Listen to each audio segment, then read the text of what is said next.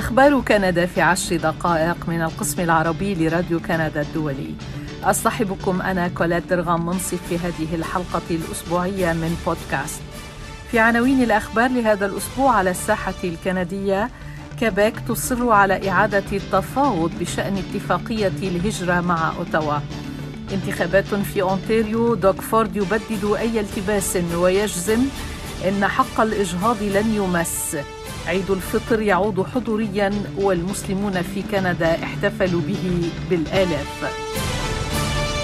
تفاصيل الأنباء. صرح وزير الهجرة في حكومة كيبيك جان بولي بأن حماية اللغة الفرنسية تمر عبر الهجرة. من هنا مطالبة كيبيك بصلاحيات أوسع في هذا الملف.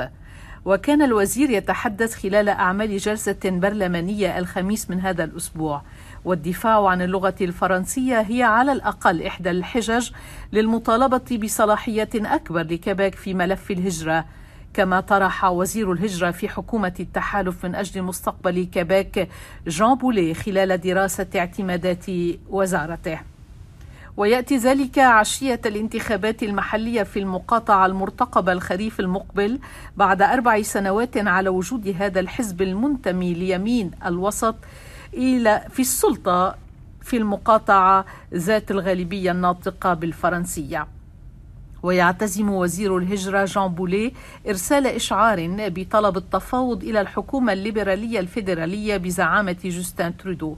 بهدف مراجعة شروط الاتفاقية التاريخية بشأن الهجرة الموقعة عام 91 من القرن الماضي بين كيبيك وأوتاوا.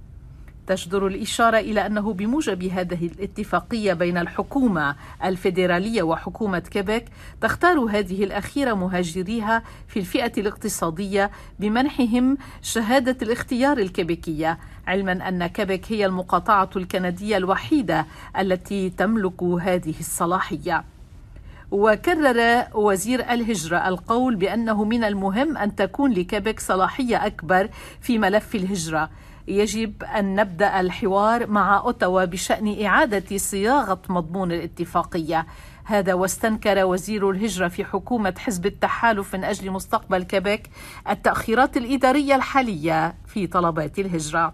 يقول جان بولي إن الصلاحيات المشتركة بيننا وبين أوتاوا تتسبب في حدوث تأخيرات مما يؤدي إلى حدوث عدم كفاءة معينة غالبا ما يزعجني هذا النوع من ازدواجية الصلاحيات. ومع ذلك وعلى عكس رئيس الحكومة فرانسوا لوغو الذي صرح مؤخرا بأنه يريد استعادة كافة السلطات في الهجرة امتنع وزيره عن استخدام هذه المصطلحات. تحدث الوزير بولي عن إدارة البرنامج المتعلق بالعمال الأجانب المؤقتين والاختيار المتعلق بلم شمل الأسرة ما طالب به حزب التحالف من أجل مستقبل كيبيك منذ وصوله إلى السلطة. وقال وزير الهجرة إنه يجب أن نتأكد من استعادة الحد الأقصى من الصلاحيات التي ستسمح لنا بتلبية احتياجاتنا. وأضاف أن الهجرة الفرنكوفونية إلى المناطق الفرنكوفونية هي بالتأكيد السبيل الذي يجب أن نسلكه. هذه الإجراءات في نظر وزير الهجرة في كيبيك تسمح بتكامل أكثر انسجاما حتى لو لم نستبعد الأشخاص الذين لا يتحدثون الفرنسية. وأردف الوزير قائلا إنه ستتم مرافقة هؤلاء الأشخاص من أجل متابعة دورات لتعلم اللغة الفرنسية التي درسها العام الماضي ما يقرب من 37 ألف مهاجر في كيبيك على سبيل التبرير سلط الوزير بولي الذي رحب أيضا بالاتفاقيات بين كيبيك وأوتاوا بشأن العمال الأجانب المؤقتين سلط الضوء على حماية اللغة الفرنسية. رد أوتاوا كان سريعا وفي اتصال أجرته هيئة الإذاعة الكندية رفض مكتب وزير الهجرة واللاجئين والمواطنة الفيدرالي جون فرايزر على الفور مثل هذا الاحتمال. وكان رئيس الوزراء الكندي جوستن ترودو قد نقل للوغو رفضه لهذا الطلب أيضا أثناء وجوده الأسبوع الماضي في كيبيك تقول الحكومة الفيدرالية بأن كيبك تتمتع بالسلطة الحصرية اللازمة لتحديد معايير الاختيار مثل إتقان اللغة الفرنسية لغالبية الوافدين الجدد الذين يستقرون في المقاطعة. وتجدر الإشارة إلى أنه حاليا ووفقا لمعايير الاختيار التي تستخدمها وزارة الهجرة في كيبيك كجزء من برنامج العمال المهرة العادي فإن معرفة اللغة الفرنسية المكتوبة والمنطوقة تسهل مراجعة الملف ولكنها ليست ملزمة للمهاجرين من الفئة الاقتصادية. يقول المتحدث باسم وزير الهجرة الفيدرالي إنه وفقا لخطة الهجرة في كيبيك 2022 فإن كيبيك تختار 74% من المهاجرين الدائمين الذين يستقرون على أراضيها. بالإضافة إلى ذلك تقول أوتاوا إنها تؤدي دورها بالفعل من خلال دفع تعويضات سنوية للسماح لمقاطعة كيبيك بتقديم خدمات الاستقرار والاندماج على أراضيها خاصة لتعلم اللغة الفرنسية. في مقاطعة أونتاريو التي تستعد لإجراء الانتخابات المحلية في الثاني من حزيران المقبل لن يشكل موضوع الإجهاض كعب أخيل للحزب التقدمي المحافظ الطامح للفوز في الانتخابات المحلية في أونتاريو. بعد الضجة التي أحدثها عبر البلاد مطلع الأسبوع موضوع تسريب وثيقة من المحكمة الأمريكية العليا حول إمكانية فقدان المرأة الأمريكية لحقها القانوني في الإجهاض أكد رئيس حكومة مقاطعة أونتاريو الخارج دوغ فورد بأنه لن يعمد إلى تقييد حق الإجهاض في حال أعيد انتخابه. بينما قال خصومه السياسيون وهم زعماء الحزب الليبرالي وحزب الخضر والحزب الديمقراطي الجديد بأنهم سيسهلون الوصول إلى حق الإجهاض للمرأة في أونتاريو. وقد واجه قادة الأحزاب الأربعة الرئيسية التي تخوض الحملة الانتخابية في أونتاريو أسئلة حول هذا الموضوع على خلفية تسريب عن إمكانية أن تعمد المحكمة العليا الأمريكية إلى إلغاء حكم كان يحمل الحق في الإجهاض في أمريكا منذ خمسين عاماً.